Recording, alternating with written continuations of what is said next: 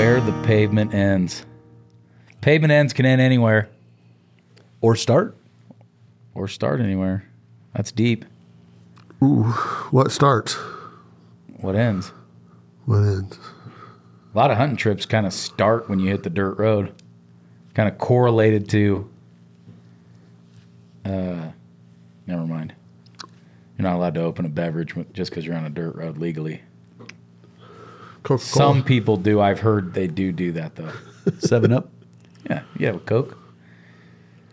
Yep. Your trip definitely ends with a uh, session around the meat grinder.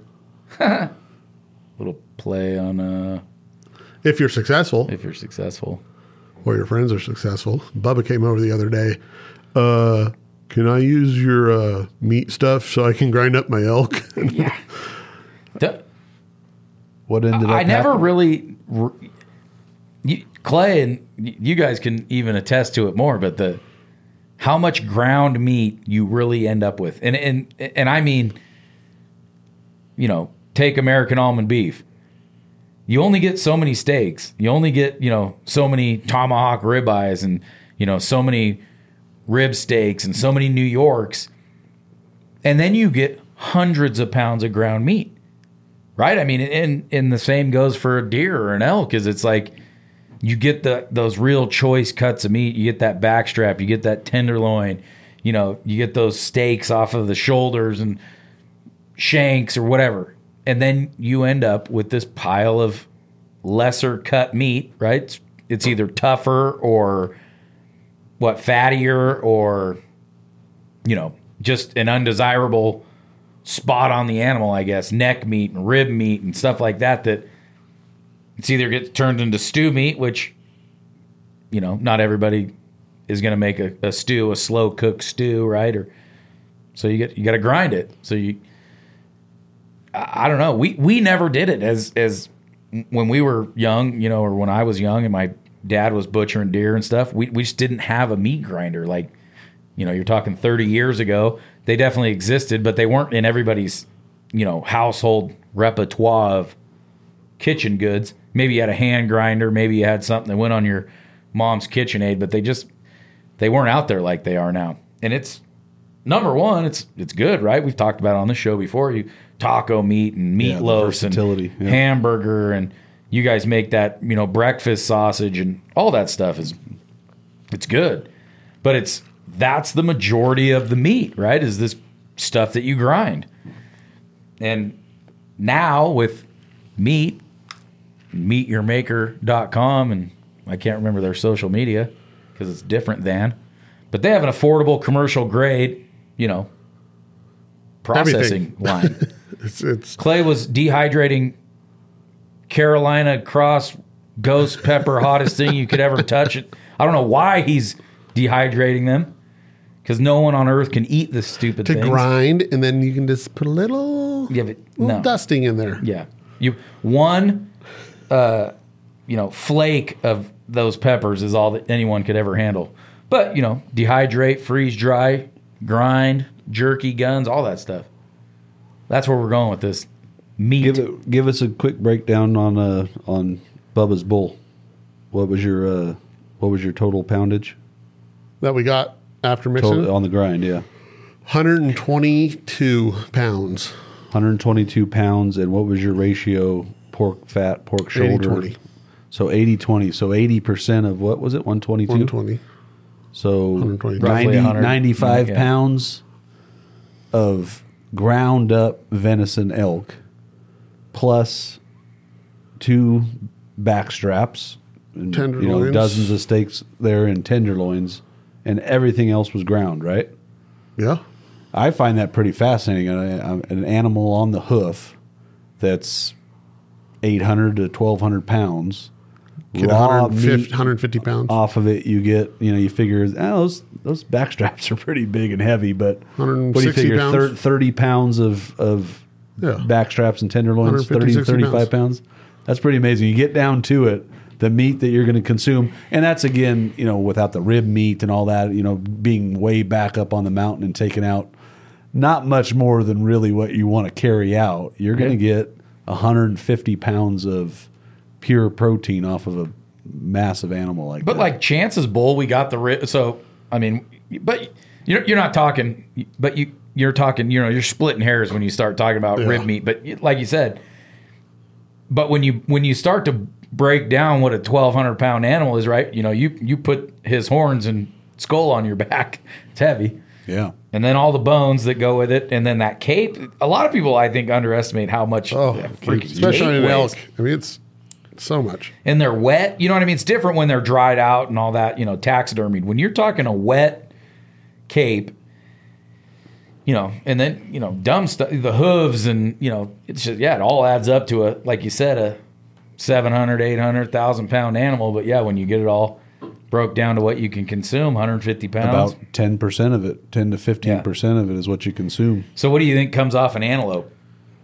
Not much. Not 45 much, man. pounds. 35, 40 pounds, Well, right? let, let me think back to Chance's Oh, the antelope guts we two didn't years talk ago. about? Well, yeah, the guts is a big part of the weight uh, because all that water. You know, water's heavy, so wherever all that water's at. and most of them eat vegetables, right? So you got water soaked fiber, you know, I heavy. want, I want to say on Chance's antelope, we ground up uh, thirty-five. I think it was thirty-five packages. So we got thirty-five pounds of grind off of that. and you kept the back straps as steaks. Backstraps and tenderloins. Yeah. No, no, no. I'm sorry. I I ground up the backstraps. Well, what I can't quite remember. I one or the other. I ground I, I ground up the tenderloins, which that's very little That's- meat on it. yeah, nine ounces of meat, But with yeah. the steaks that we kept were the backstrap steaks, and then thirty five pounds of the rest of that animal. Yeah. So if you think about it from that perspective, thirty five pounds on a pronghorn antelope to one hundred and fifty pounds on a on a that there, there's your ratio right there. Yeah. but it is pretty when you start getting into it. It's something like you said. We none of us grew up doing it for I'm sure various reasons. I think just the economics of getting an, an industrial grinder Right. back in the 80s, I was The unheard of. technology wasn't. It was Um, unheard of. Chad's godfather or dad's best friend is a butcher, and even with you know, if, if you think of him not being as part of part of our life, um, you know, you had very few other options. But him butchering up that animal, um, you knew you were getting as much of the meat off of that thing as possible. But I don't think there was ever even consideration when we were kids to grind up the meat. No. You know, you you you did roasts and stews and steaks, and those were your options. and the, the the lesser cuts were stew meat or jerky meat or But then, really, if you think about it, at the end of the year, you you know uh, you kill you kill another one the next year. You go back in that freezer. What's left over? all that shit. A lot of that my stuff. language. Stuff you generally a lot yeah, of the stuff that stuff burns, you know, freezer burnt. So Stuff we should've being able jerky. to process it yourself and grind up. I mean, quick. We did, like I said, 122 pounds of meat. If me and him from we making the bags to grinding to filling the sealing the bags four hours. We said three.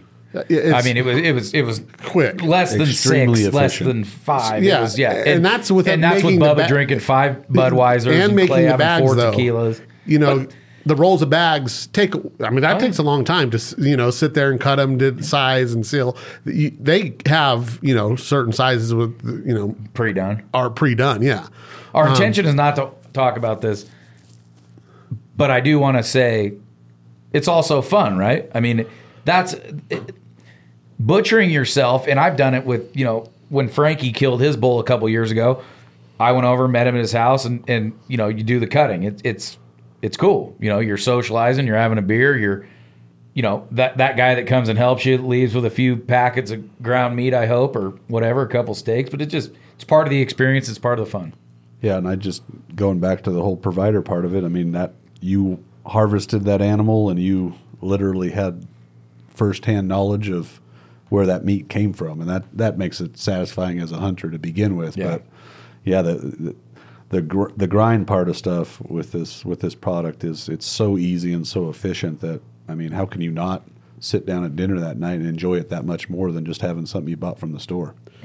Well, no, but that that is with how the world is right now. It kind of gets to what we want to talk about today is the way the world is right now. When you you know, you're going to the store and you don't have toilet paper and you don't have meat and there's meat shortages and people are striking because there's mask mandates and they're not grinding, you know, making the meat and there's farmers trying to raise money to build their own plants because they're getting screwed at, at the facilities and there's all these weird things going on. There's more and more people getting into hunting and wanting to know where their food comes from and having the ability to provide for their families on their own dime and on their own accord.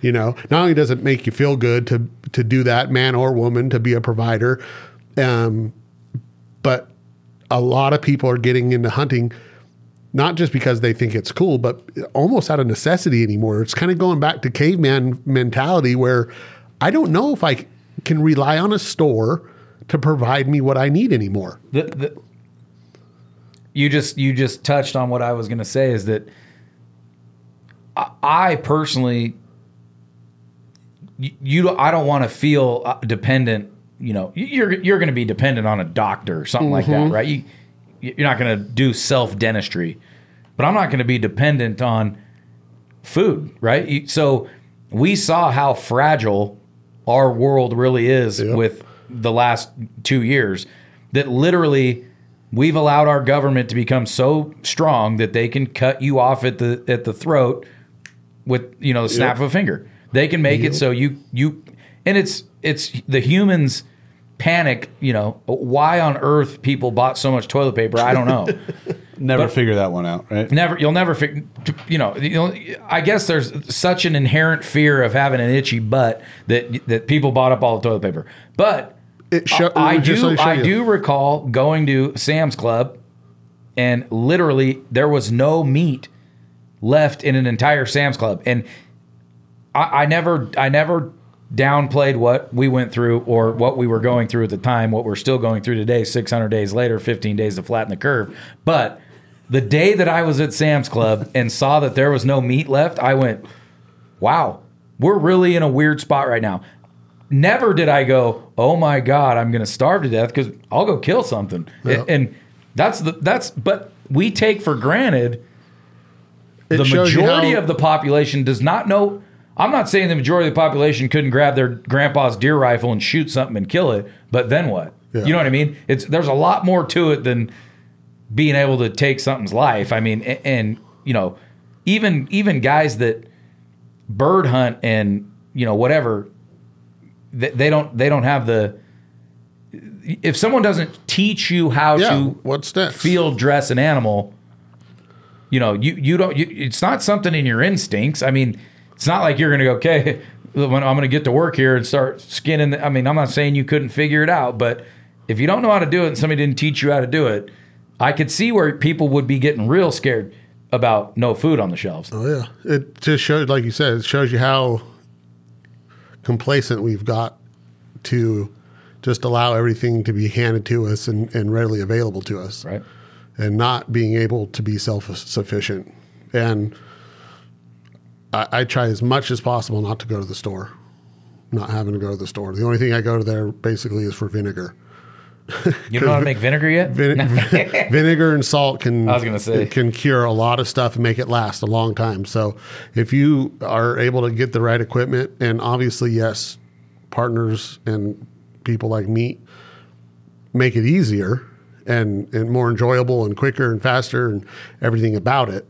Uh, but that ability, you know, it people are wanting to do it more and more, and we've been getting questions on Instagram and um, from from let's say the other side, liberal, Democrat, whatever. Um, how not only why it used to be or or not even agreeing with us why we do it, but now they're like, hey, can you show me? It started it Started as it the why, and now it's the how. no, what- how and like, can I eat that? They'll come over. Hey, let me. They'll they'll want to eat it now. Then just to you know try to get into it.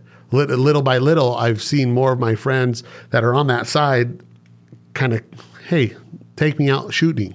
Take can will you, will you do you have some extra meat that I can try? And so I see that happening more and more where they want to live off the land. And it's like, well, that's not a new concept for hunters and conservationists. We've been doing it forever.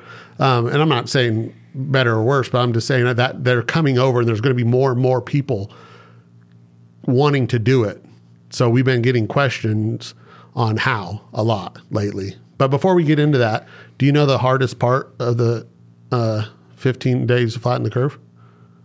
what? To get through the first two years. Um, anyway, I literally saw a thing the other day, and this was a few days ago, so the number's higher. Five day, five hundred ninety nine of fifteen days to flatten the curve.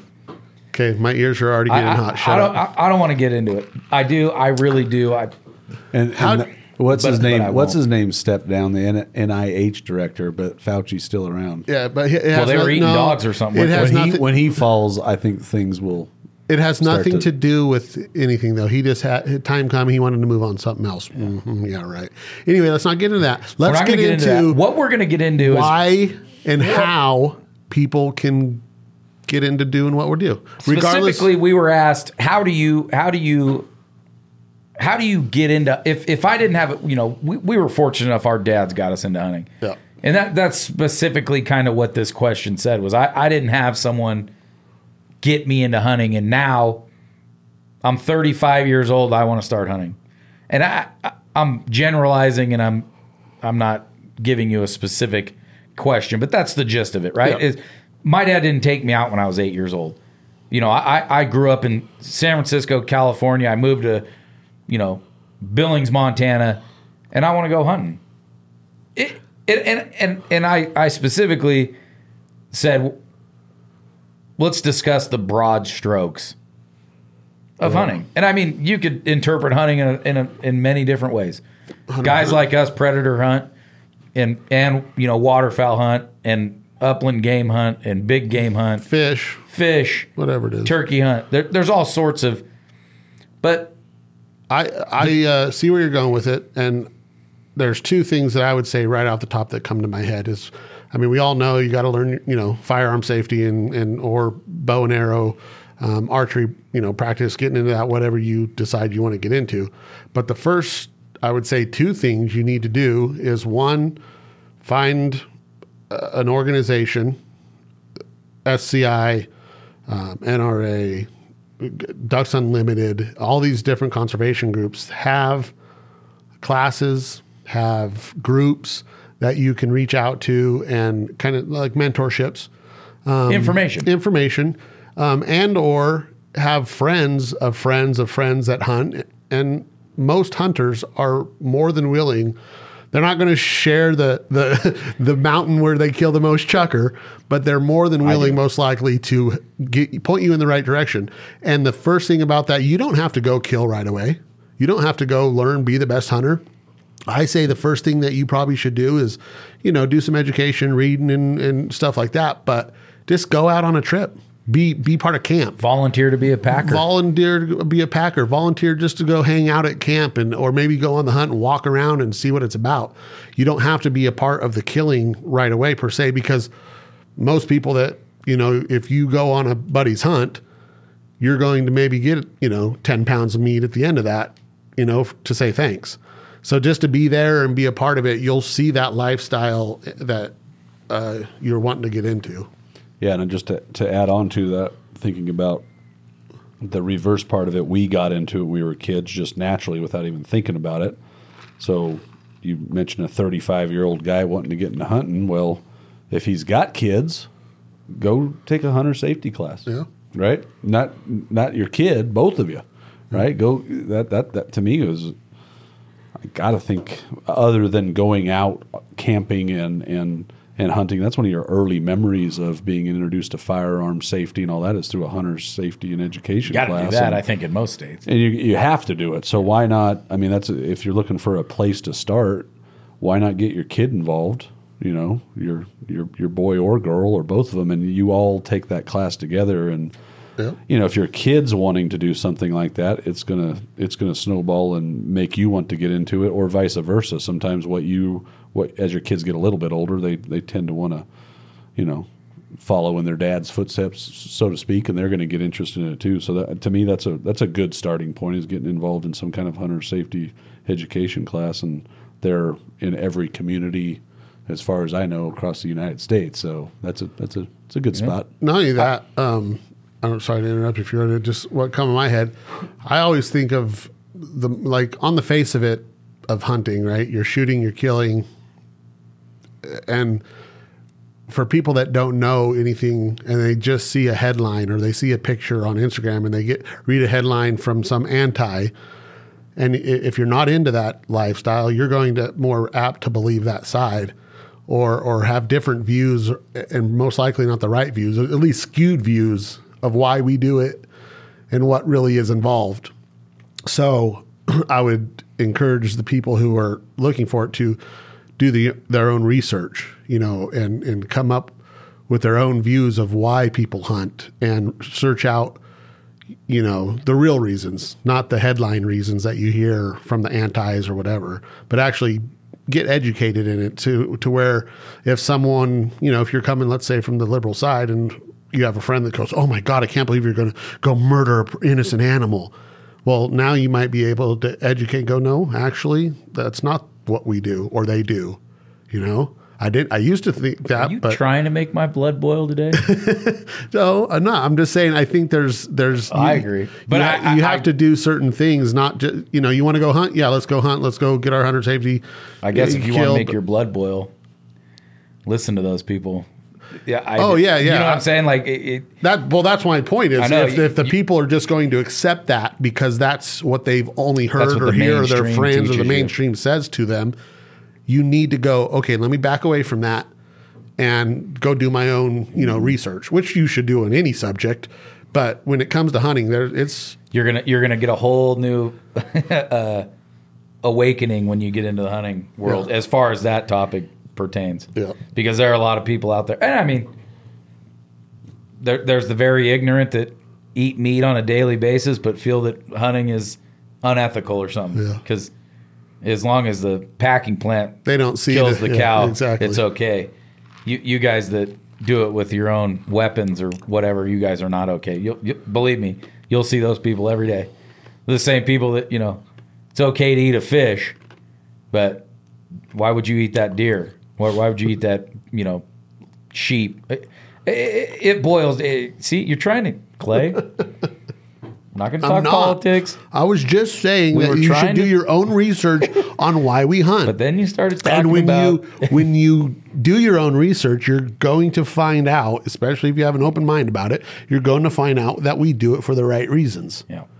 There's no Unfortunately, you're going to find out that there is another side to what we do, which rears its ugly head from time to time to time.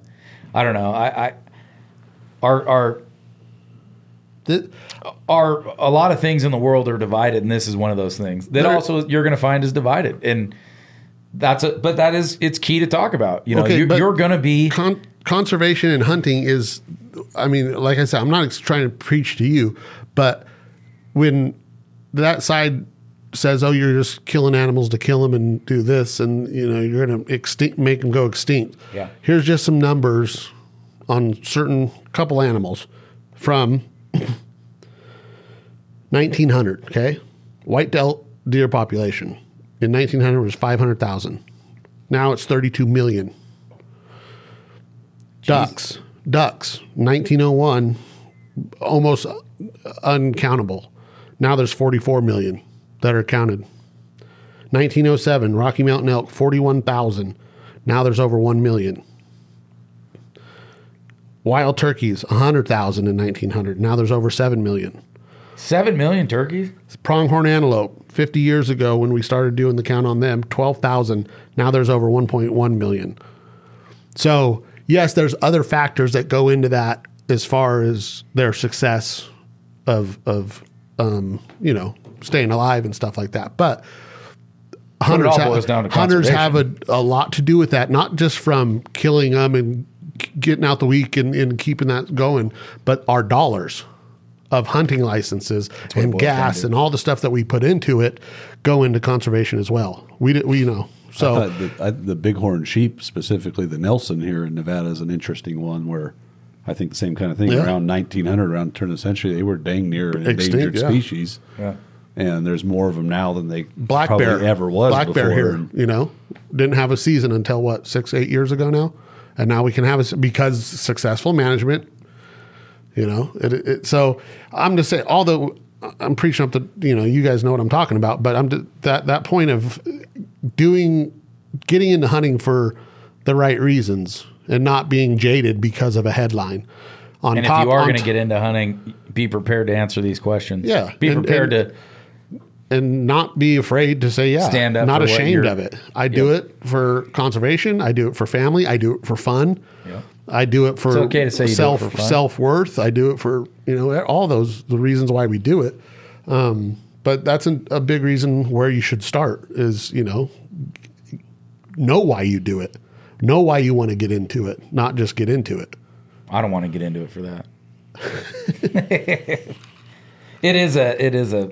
Uh, yeah, that's a that's a portion of it that, as of late, is a deterrent to people, and I, and it, and it can be a deterrent to anything, right? I mean, there you know, there's people that'll tell you you shouldn't play football because contact sports are, you know, hard on the body and they're, uh, you know, gender uh, inequalities. Uh, There, there's a negative viewpoint to I guess everything in life, and you're gonna you're gonna find it if you're if you're finding your way into hunting now, and if you're finding your way into hunting at a at a, uh, you know an older age, it's gonna be even worse for you. When I was 12 years old, no one ever said to me, "God, you're you're a jerk for killing that duck," but you're gonna hear you know it at why 35. social media Exactly, that's part of it too. kids kids down those 35 year olds on the other side that are down in mommy's basement It's true. get to tell you, you know, how wrong you are from their mommy's keyboard. Exactly. Meatloaf. That's that's true. But and it's it's unfortunate, but I guess you, that's something you got to learn too, right? If you're going to get into if you're going to get into hunting and But you know, it's, taking it's taking funny an to- animal's life. the more and more that we, uh, social media is the downfall of American society. Uh, I like I said, I find more and more people that are on that side that are coming around because they want to live off the land. They want to be a part of their own their own being. They're you know they want to be free and loving and, and love the environment. And if you teach them and educate them that we're not the enemy, that that's what we do and have always done. If you're level headed, there I find it more and more on the people that I talk to, face to face, not over the internet. Like I said, they're you know totally different when you're keyboarding it. Um, but face to face, if you can sit down and talk to somebody and, and give them, you might not change your mind and, and want to uh, hunt or do anything. I'm not trying to get anybody to hunting, but the people that can have a conversation about it face to face, they'll at least understand it and not, you know, maybe badmouth you to the next guy they, you know, talk to before that. They might have, but if they are able to understand why you're doing it, then they're either going to get into it. But I find that a lot. Right now, there's more people trying to get into hunting and, and stuff and shooting, especially shooting. Shooting's they big. see that. that. That's why there's a gun shortage. That's why there's an ammo shortage because there's mm-hmm. more and more people getting into it. Um, I saw something crazy. There was like a million new first time gun buyers. Last not last month, maybe the month before. Yeah. So think about that. Everyone's like, why is there an ammo shortage? Okay, well, uh, me as a hunter, I have pistols and ARs and rifles and shotguns. I'm going to go buy my as much as I can, right? Four or five boxes of each of my guns, so I have the ammo for whatever I want to do. But let's just but say, not toilet paper. but not toilet paper. but let's just say those one million new gun owners, what are they going to do? You gotta try buy- and shoot your gun. They got to shot buy the ammo. So let's just say each one of them buys two boxes. Yeah. That's two million more boxes of ammos that weren't being bought up last year from us, and they're and, buying. and, you know they're they're just learning so you're not buying two boxes you know? Exactly. You, you go out the first time you shoot a gun you know you're you're excited you like it or you're practicing you know you're two three boxes and you go buy five more boxes yeah it's, it's yeah So, so getting back to the kind of the beginning of this conversation, so we've established get involved with some sort of organization, hunter safety Or- mentor yeah, is something we've or talked about. Just trying to trying to kind of put some put some bullet points on it. If you have somebody that is in that lifestyle, you know, befriend them or start asking them questions, pick their brain. Those are two really good bullet points. And then what you guys just got to, uh, which was I was thinking the whole time. Well, and then the gun part of it. Oh, that too, yeah. Go out and, and purchase a gun or Or one bow and your arrow or whatever. any any any weapon, but or a family Most member that may start be with into bow that. and arrow. and you know, and that and it, it, it goes back to always back to the politics and stuff. But a big part of the whole gun argument is most of the people who are so petrified and afraid of guns have never even held one, seen one. You know, Yeah. that- you know, so you know you're afraid of something that you really, if you get familiarized with it, you're probably at least going to get past that that anxiety and that hesitation. And I, I think that's the third bullet point on what we're talking about is get yourself involved with a weapon. I mean, where do I start? Should I buy a bow? You know, I'm a starter. I'm that 35 year old guy. I never grew up hunting. I mean, do do you start? What do you recommend? Do you start with a bow and arrow, a compound bow, a, a long bow? Do you start with a shotgun, a handgun, a pistol, or a you know a, a rifle, bolt action? What do you, what do you guys? Where would you go from there? Because I think we would all agree that that's at some level. I can think just looking ahead in the conversation. I can think we got to have that part of the conversation, and then I still think we got to go back to the idea of taking an animal's life and what it means to harvest that animal. Um, you I know, mean- an example of of something that uh, my younger stepdaughter Emma is a nurse now, and I can remember back when she first started contemplating doing that. One of the best things, advice wise, that I could have given her was, you know, go volunteer somewhere and be around blood, be around some bodily fluids for a while, and find out if- actually if you can actually stomach it first of all, because there have been people who really wanted to go into healthcare, and the first time they saw blood come out of somebody's arm into a syringe, they passed out, Yep. and they would have never known without that experience. So it's the same kind of thing, you know, with the gun and the hesitancy and, And the that's why- fear of the unknown. Why not give yourself a, a chance to be exposed to it?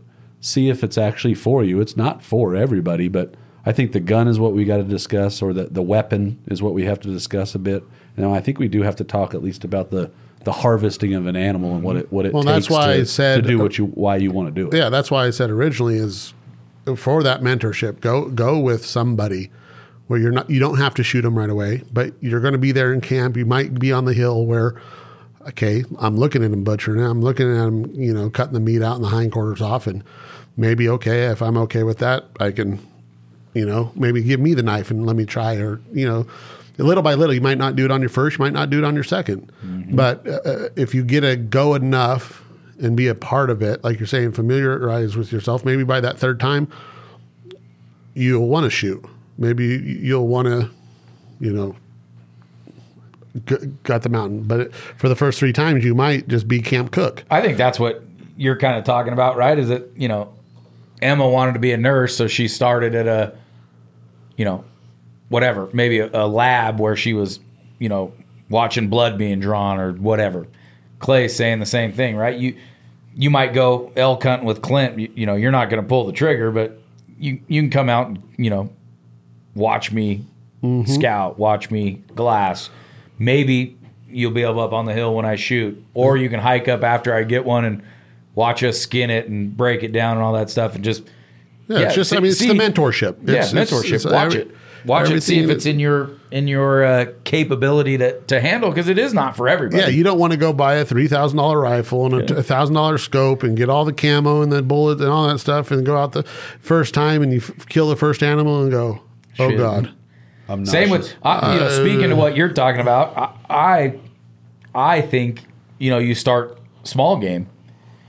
You know, learn learn learn how to bird hunt, shoot a duck, shoot a chukar, shoot a quail, shoot a dove, Rabbit, whatever, whatever. and and make sure number one you're all right with taking something's life. You know, which on a small scale you're because it is different, man. You you kill a deer, hundred percent. Sure. you walk up to a 200 pound deer that you just killed and versus you know a dove if you didn't like the way it felt when a dove fluttered out of the sky when you shot it you're sure not going to want to watch a big game animal take its last breath you know so start small would be my kind of opinion 100%. and same with i've had people come to me and you know i want to bow hunt we want to bow hunt right off the bat number one it's just you can do it but it's going to be a very steep learning curve you know because yeah, be satisfied with just basically doing a lot of hunting. You might not be harvesting Yeah. for quite a while, you know, because that's every that- bit of it is harder skill than- to it. Sure, than sure. hunting with a gun. But that that- you know, on that note, that's just a thought that got in my head. Maybe you know somebody who maybe is a bit hesitant when we're talking about blood and guts and killing an animal and taking a life.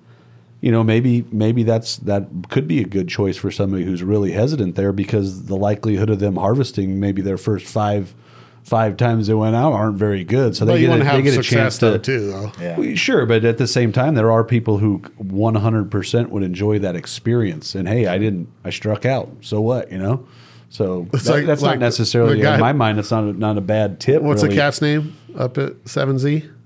Remember he Oh, said yeah. he Bra- been hunting Brandon or something like that. He been Oh, the kid, yeah. yeah he been hunting for and Sure. got one antelope tag in in however many years, and he was lo- he loves it. You know.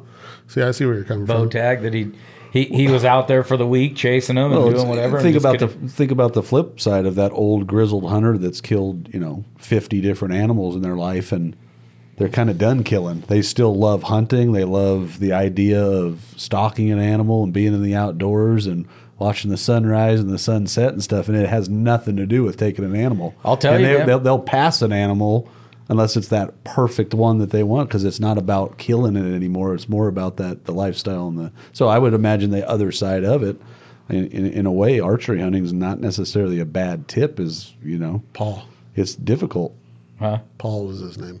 Old Paul. Uh, I was just gonna say, you know, I think it's kind of like a bell curve, right? You're you you don't know anything about it, and you really get into it, and then as you get older in life, killing is You're back to not- mentoring. it's you not want to even- mentor. You don't want to go. You want to you- you mentor. could- You, You, could care less, right? I mean, it's one thing if you you know if you've got an affinity for trophy hunting, you know, or you you, you obviously you know if you're going to put in an effort to kill a 200 inch deer and you see it, you're not going to go ah, you're going to do it. But you know, a guy like Gary Holt, he's got a great game room. Yep.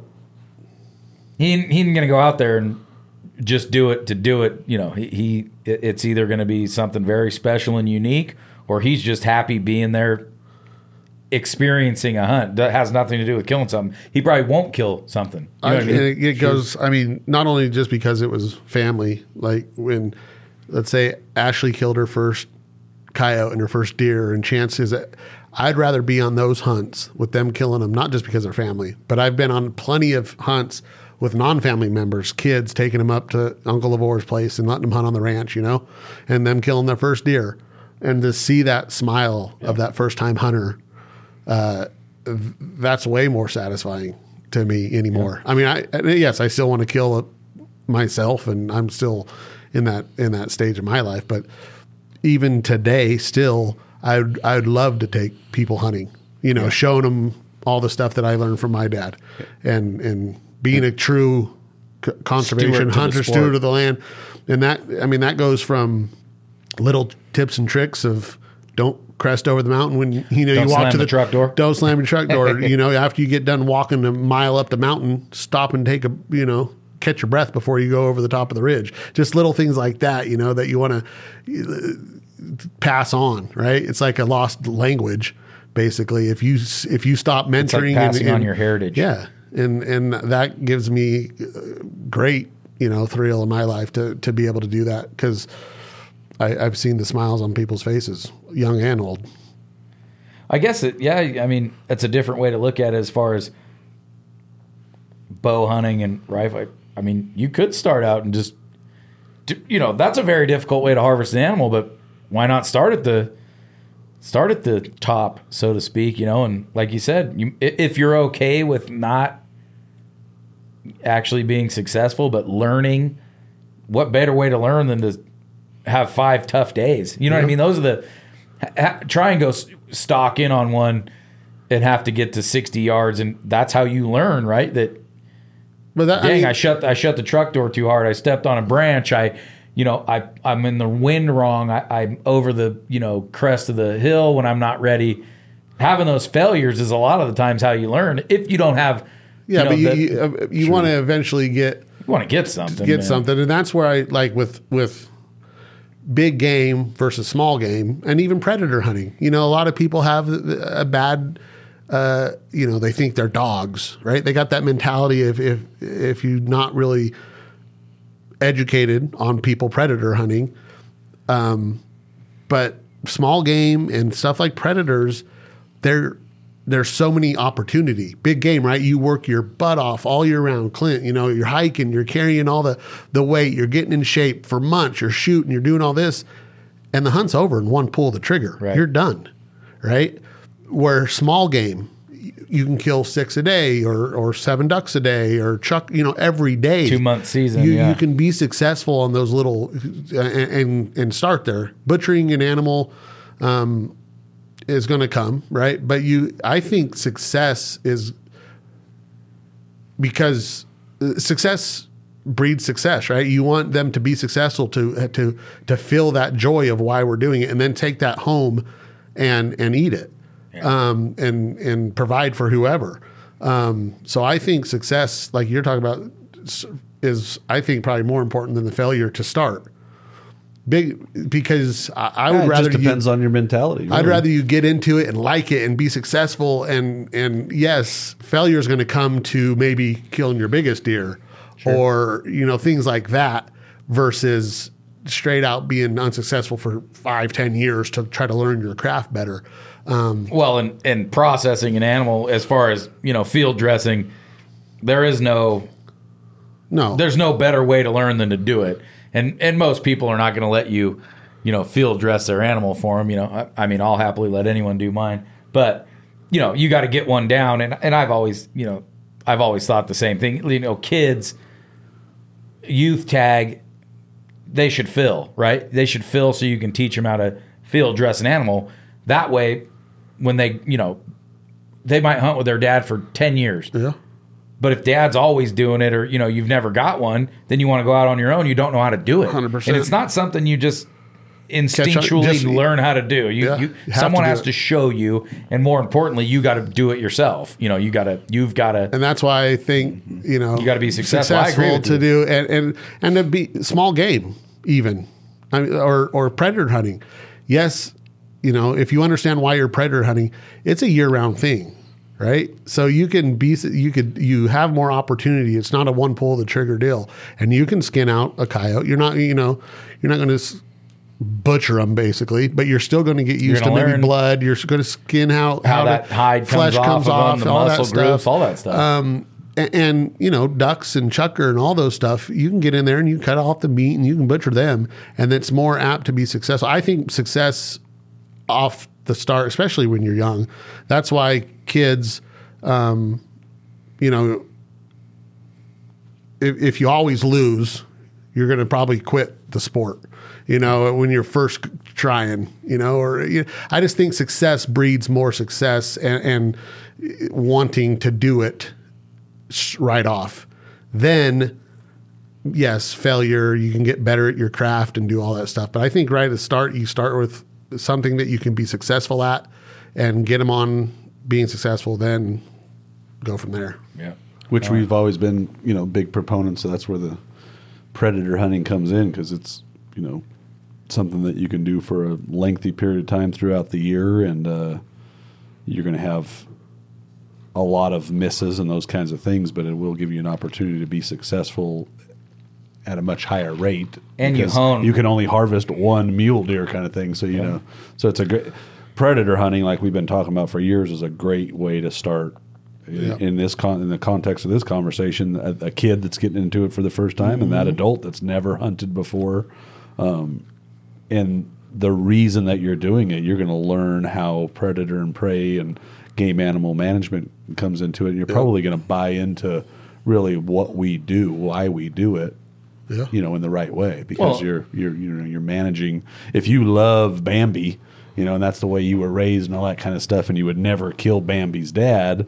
You know, if you get into predator hunting, you start to realize that that's the reason you're doing it is to have all of those game animals be plentiful for everybody to enjoy, even if they're not hunting. If they're going Even up to you just wanna look Yosemite and they want to take pictures of them, so it's you know And it's full circle. I think that another, I mean, obviously this is a little bit further once you get into it, but you want to not only be successful, that that success comes with, um, you know, doing your own part as far as you just don't want to get a gun, never shoot it, go out there, kill an animal, wound it, you know, track it down. You want to be successful in the right way as being as as respectful to the animal as possible, right? You want to be able very proficient with your gun or your bow or whatever. You don't want to see that animal suffer because if that's what happens right off your you might go, oh, this is I don't want to do that. Something you don't wanna t- see. So you, even today, I hate when you make a bad shot on anything. Right, you're suffering, and they're, if they're not dispatched right away, I hate that feeling. Um, so part of becoming a hunter is being proficient and educating yourself and learning the best you can um, to be the most, you know, give that animal the respect that it deserves uh, Yeah. when you do kill it. what comes to my mind is not rushing into what we're talking about. I mean, it- could you go buy a gun and go buy a hunting license and do your hunter safety and go right out into the field and spot a deer at 500 yards and lob a shot at it? You you probably could. Yep. And and I mean, unfortunately, I think that some people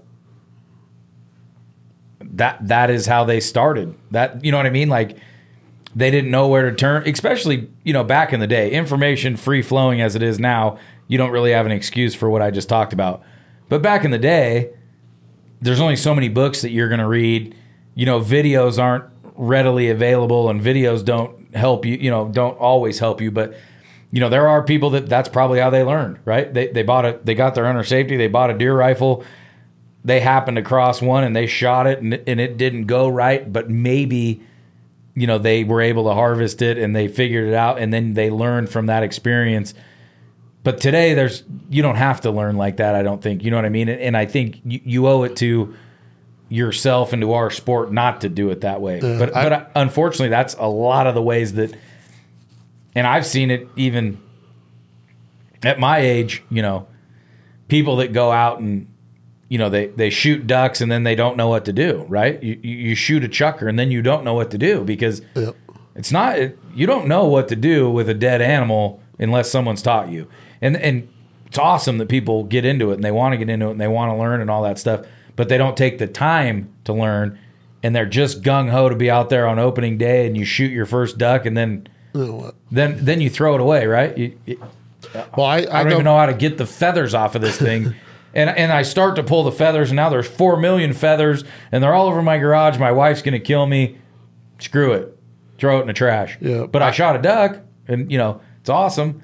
That's not the way that you want your experience to go. I promise Ob- you. it- obviously with what we do with the Fowl Life, right, and everything else that we do, we try to educate as much as possible, and we show butchering and and cooking and cleaning, and um, that's one way to learn, right? But I, but you still have to do it first of all. So uh, another thing, like when you if you don't have a mentor um, to get you and be able to go out with you, say on your own, right, or with them, go go with a guide. Yeah. You know, go go go get a guide that's going to take you out in the field, show you how decoys set up, show you how to do this, show you how to do that, and tell them, right? Say, I'm coming. Be just up front. I'm coming with you. I'm a first time hunter. I need to learn. I've learned this. I've done the, you know, I've kind of learned with a guy at home who's taught me gun safety. I've done all this stuff, and be up front with the guide um, or outfitter. It's a great point. And and, and say, hey, I want to learn. I'm here to learn. Please, please, fee. I'm paying the fee. Please help me do it. I want to learn decoy setup. I want to do this. I want to do that. Um, and I remember specifically 10 years ago, eight, 10 years ago, me and Clint on the river hunting ducks. And however far down there was this guy, you know, blasting at everything at 80 yards in the air. And, and we went over there and we're like, at first you're like kind of pissed. Like Clay was 100% calm from the very beginning. yeah. Negative. But I'm like, you, either you're you don't know what you're doing, and that could be either you're new or you're just you're just you know just trying to kill something at 80 yards to be cool or whatever it is, right? But you're you don't realize you're either ruining the animal, they're getting a BB in them and they're flying off 200 yards and dying a miserable death, um, and you're not doing it right, right? So I remember walking over there and specifically saying, "Uh, "Come over." What you you knew you were there for the and you and you say you don't know what you're doing and you're first learning. Come over, say whatever. I want to learn. Sit down and talk with us. Come over and hunt with us. Set up with us. I even told him, I said, come over and hunt with us. But stop shooting at ducks at 80 yards. Did you really do this? 100%. So right I have a few things to add to this story, I like to hear. Cliff which I think are kind of funny. It's it, it- and we've talked about this off the podcast, but when you think something is a certain time frame, double it.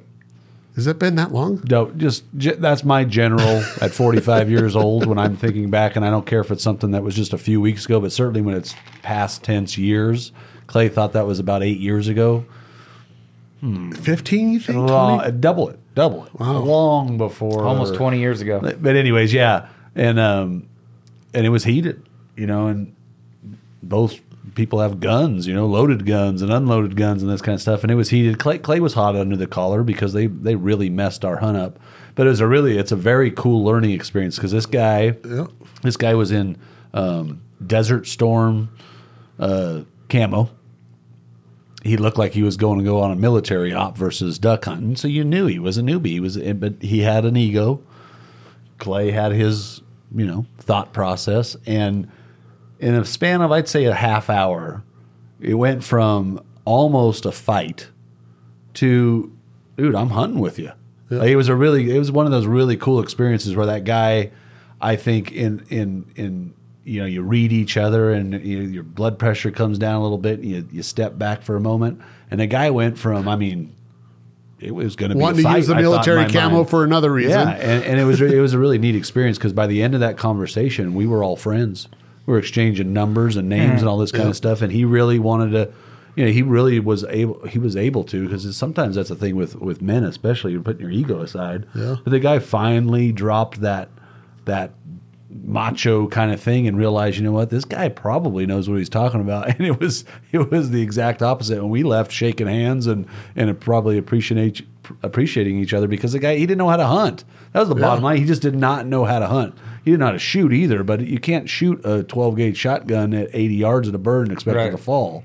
And uh, you know, just the idea that there were other people on that river system that were hunting, and you're screwing it up for them. So it just, yeah, it was. A, you could go into detail about that conversation, and it's been 15 years I ago, believe and I can pretty vividly remember the people that were there and the really hot under the collar. And I mean, it got to where you were kind of like, all right, maybe we just need to leave right now, but. Eh, simmered down a little bit, and it turned into a very educational experience. Who knows where that guy's right now? But I'll bet you he, if he's still hunting, I would, I would hope. He I hope hunts, he is. You know, and he probably he, he learned a valuable lesson that day, and I think we learned a valuable lesson too, because that's been a long time ago. That they're not everybody out there knows what they're doing, Right. Yep. you know, and we don't know what we're doing to a certain level, you know. So there's always something you can learn from from from a hunter.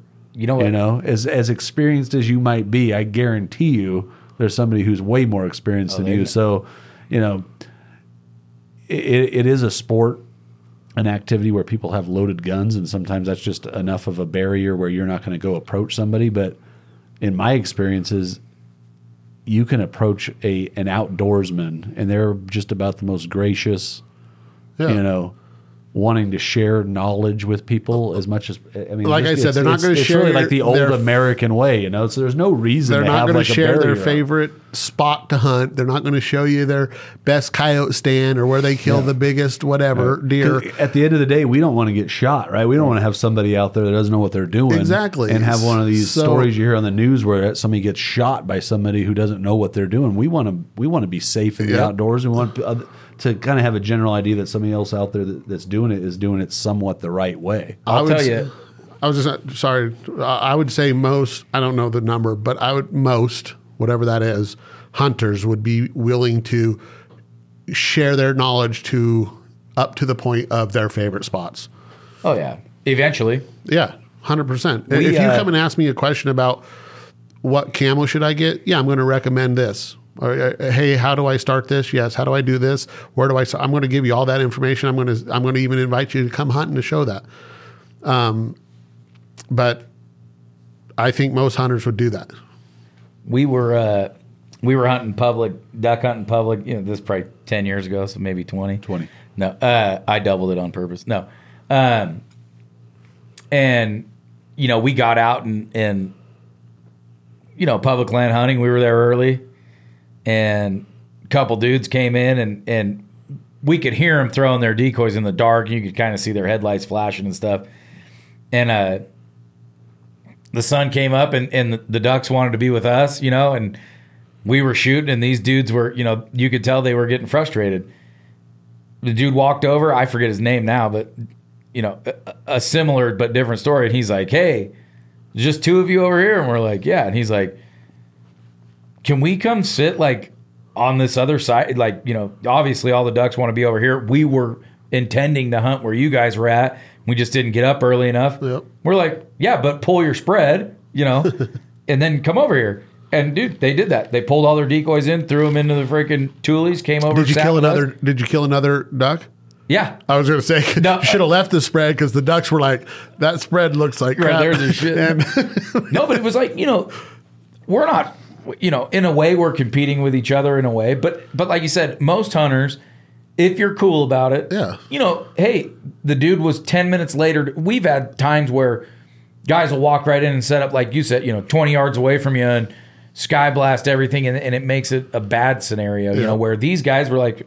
Hey, they realized there's only two of them over there. We can all four hunt on that point. yes, that that's the thing about hunting. Hunting is because of social media.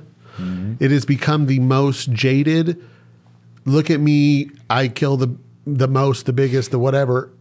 And if people would just relax, chill out, a duck's brain, a deer's brain, a turkey's brain's the size of a freaking pea. You ain't cool sitting in a tree stand killing, you know, they don't look up. There's no danger to a deer. Y- yes, I'm not bad mouthing hunting, but I'm saying that you got to take the ego, out of it. yeah. And if you're gracious enough just to go, this, we're, we're not entitled to this, you know, we, we're just out here providing for our family and take that ego out of hunting in today's society, like I said, I wish social media d- did not exist, but um, j- join a you know join a camp, join a conservation group, and learn the real reasons t- t- why we're doing it, and take that ego out of it. And if you do, like you're saying, if you, you get up, you see the biggest deer in your life on a camping trip, and you get that tag, and then opening day, you're up there, and there's somebody already up that mountain. Walk away. Go somewhere Walk else. Get up earlier next time. Get up Yeah. earlier. You know, it's there's little things like that to be ethical. There's so many thing, little things like that that Etiquette. I'm not going to go up there and try to screw this guy so I can put this picture on my Instagram page to be cool. I'd rather have the best hunt in the world with my son or my uncle or my best friend or whoever and kill a fork and horn than go up there and try to compete and and fight over a deer. I mean, it's in the end of the day, it's a deer. So take the ego out of it. You want to be successful. You want to take a mature animal, yes, and all that stuff, but take the ego out of it and and go, man. If I'm in the wrong, or I need to learn a little bit more, or I need to do this, do it. Do do ethical hunting and get back to the way our dads did it, where uh, blue jeans and a and a corduroy shirt, and and you ha, you know, it's just. I think social media has got every aspect of our world screwed up because you're either the the best at it or trying to be the best, or you don't have any friends and you're trying to get there. And I, uh, and I think you- you just need to take the ego out of it and get back to the basics and and do it for the right reasons. My brother was just uh he's got a bighorn sheep tag this year and he was down Number there. two, and you didn't get any. You really are just trying to push my buttons. Uh, and so he's you know he's out scouting this weekend, and I guess he ran it bumped into a guy that uh, was actually from Reno. This is down in Vegas, and uh, guys, yeah, I got a ewe tag which is already open apparently, and uh, he says, yeah, I haven't seen anything, you know, and uh, my brother, well, I saw some, you know, back down the road up on the mountain, you know. Some ewes. He said, "Yeah." He said, "Let's go back over there. The Ram tag's not open yet. He said, we'll go back over there and see if they're still there." So they drove over there, you know, and sure enough, they're still there. My brother's like, "If you want some help, I'll go with you." You know, the guy's by himself. Guy's like, "Yeah, love it." So my brother just was out for a day scouting for his own Ram tag and or his Ram tag, and this kid, you know, had a ewe tag, and just to say, oh, "I'll go help you," hikes up the mountain with him. You know, ultimately they didn't get one.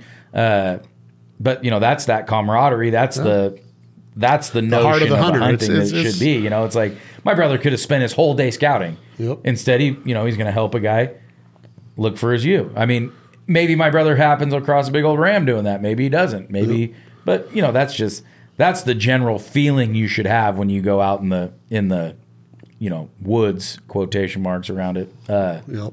to go hunting. You know, I everybody's life would be a little bit easier if we all behave that way. You know, it's just a it's a more enjoyable. Everybody would buy It's- one roll of toilet paper. Right. Exactly. if you use one large pack of Costco per year, you did not need to buy 10. What are those people doing with that toilet paper right Selling now? it on eBay Marketplace. Are they really? I don't know, but what else do you do? Because you don't, you can't put it in your closet with this ten thousand pounds of water and beans and rice and vinegar Right. that you bought too. How much vinegar do you have at your house? Uh, Probably about f- four gallons of white and about five gallons of apple cider. So you're not hoarding it. No, I use it every night. What, uh, to get a little bit back on track, Sorry. Clint, how would you go about if you if you couldn't find someone to help you butcher an animal, not butcher, process, field dress? What would you do? What what would be your how would you learn to field dress an animal? Video? Would you go on I- YouTube? If you can't go with somebody into Yeah. the field and You don't and have learn- that option. You don't have that option. Yeah, I mean today's That's technology, great. YouTube. Yeah, YouTube is is definitely a good learning source for sure. You YouTube get- everything. I mean, I, It's different when I- you get into it. I'll tell you that right now. Oh, if you're one 100 of those guys listening, it is 100% different than 100%. anything But if you want to really get your hands on something, my suggestion is go down and buy a whole chicken. You know, and take it apart. Good point. You'll find out where the joints are. Buy a and, whole fish. You know. Yeah, Buy whatever, whatever it is. buy just, a pit, you know, buy a but go. But don't go you know, buy a the, the frozen bag of 20 chicken breasts at Costco. And, you know, I think that goes back to what you guys were talking about earlier. You know, you just like experiencing something, you know, that that's on the, the shelf at the store. And maybe that's part of it. You just, you Out don't of sight, out of mind. how that got there kind of stuff. But if you really are interested in it, go buy a whole go buy you know thanksgiving's coming up. Go you know and that's the thing. A lot of us actually have that kind of experience. You just might not actually extrapolate it out and and and put it into a, a, a mule deer a game animal or something. But i don't know if you've never been involved in the kitchen there when it's thanksgiving coming up here get involved with that turkey pull the pull the turkey. little gizzards and liver it out of the Go buy of a pig. Go buy a. yeah, and start cutting the thing up. Chicken's a good thing; it's so cheap. You screw it up, who cares? But you know, you'll start to find out because, generally speaking, anatomy's pretty darn close. No matter what the animal is, it's got two wings and two feet, or four four legs, and it's gen- the heart's generally in the same spot. The rib cage is generally in the same spot. So, I mean, it could be something like that, or bring yourself back to your seventh grade class where you guys, you know, your biology class where you took the frog apart, or you know, some schools they got to do a little guinea pig or whatever. I did a cat in high school. I got the cat too. Yeah, the cat. But um, you know, and then you don't have to deal with the formaldehyde smell. But yeah, go go buy go buy a little two or three pack of chickens, and that's a great way to learn how to use a knife. Make sure you don't cut your finger off, and you know, I that's the best way to prepare. There's no way YouTube anything video wise is going to have its limitation, right?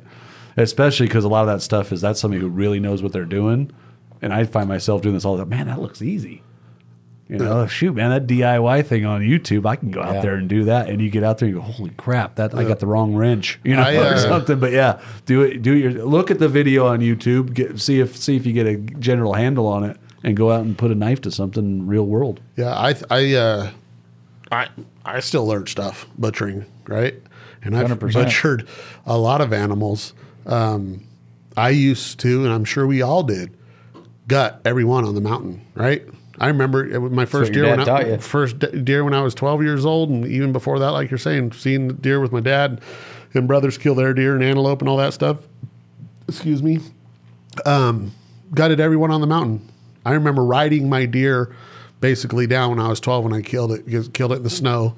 And I basically didn't even have to carry it. Take you right to the canyon where I killed it. And 12 years old, almost sat on the deer's back and slid down the mountain with it. Little sled Down- ride. But it was gutted. But if you now learn the gutless method, right, that you uh, that I've learned now, it's so much easier. Mm-hmm. No, you know, you can get in there after the fact and get the heart and stuff like that if you want it. If you're that kind of guy um, or lady who wants to eat, eat the the gizzards and, and the of the chickens and the and the chukar and all that stuff and the heart and the liver, and all that stuff. so be it. You can gut them, but if you are not that guy, then the gutless method. Learn that method. Learn you know learn both methods. You know, Can can you get can you get so gutless method? Can Yeah. you get to the heart without without? Can you harvest the heart and leave the guts alone? yeah, Yeah, 100%. So. Right. So that's I mean that's the, the If next you question. if you're good at feeling So around really, at what anatomy the is, only well, it's in a different cavity, so you don't have to be in the Yeah. guts to get Yeah, into yeah. that heart. But you- you're by the lungs If you and- want the liver, you know, some people are liver people. So if you want the liver, you gotta get in there. You're gonna have to gut the animal. But if you want the heart and, and nothing else, you can get above it, even with, you know.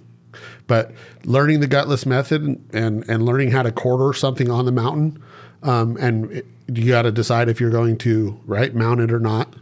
So if you're not mounting it, it's real easy. Um, mounting it, you got to be able to, you know, ask your taxidermist where he likes how much um, hide he wants for his mounts and stuff like that, um, and how to do that. But as far as quartering it and getting it off the mountain versus carrying a whole animal out, it's, I mean, it's tenfold easy, easier yeah. to do it that way. and you're not and you're not you know you're not losing meat Exactly. a lot of people have that misconception that you you can get the rib meat you can get you can get everything you can get you're not missing anything by not gutting them Yeah. but a lot of people have that misconception you know and, and you know i used to take every chukar i ever killed and every duck and i'd pluck them all and you know whole birds but i learned how to do you know breasting chukar and breasting ducks and There's no waste on anything. there's else. no waste and, and and you're not plucking and all that you know yeah it's a you could you i hope that we're all going to constantly learn. Learning's half Oh, of the yeah. fun of you know you're never going to master hunting. There, there's going to be something new for you every time you go. You might get you watch that guy on youtube speaking of youtube can you know field dress that deer hanging up in a minute and 30 seconds it'd be it'd be cool to get to be that point but that's obviously a very controlled environment and you know Like that's sharp a, that's a knife. sharp knife hanging by A dull knife is a feet. dangerous knife. yeah well, do. you'll, you'll find you, all you first time hunters hanging a an animal in the field it does not come easy or unless you got your homemade Orville uh, gambrel set up you ain't getting them off the ground at least in Nevada we don't have trees so we've come down to the consensus that mentorships are the biggest thing, Number one. regardless of if you're five years old or 35 or 55 years old. Mentorship, uh, ask questions, call up. I mean, I remember it's not having to do with hunting, but I remember when we first got into duck and goose calling, we would call Phil Robertson and Tim Grounds every day hey, hey, how's my feed chuckle? How's my hail call? And you'd sound like ass. And nope, here, put your tongue like this, do this like this, hold your air like this, do this.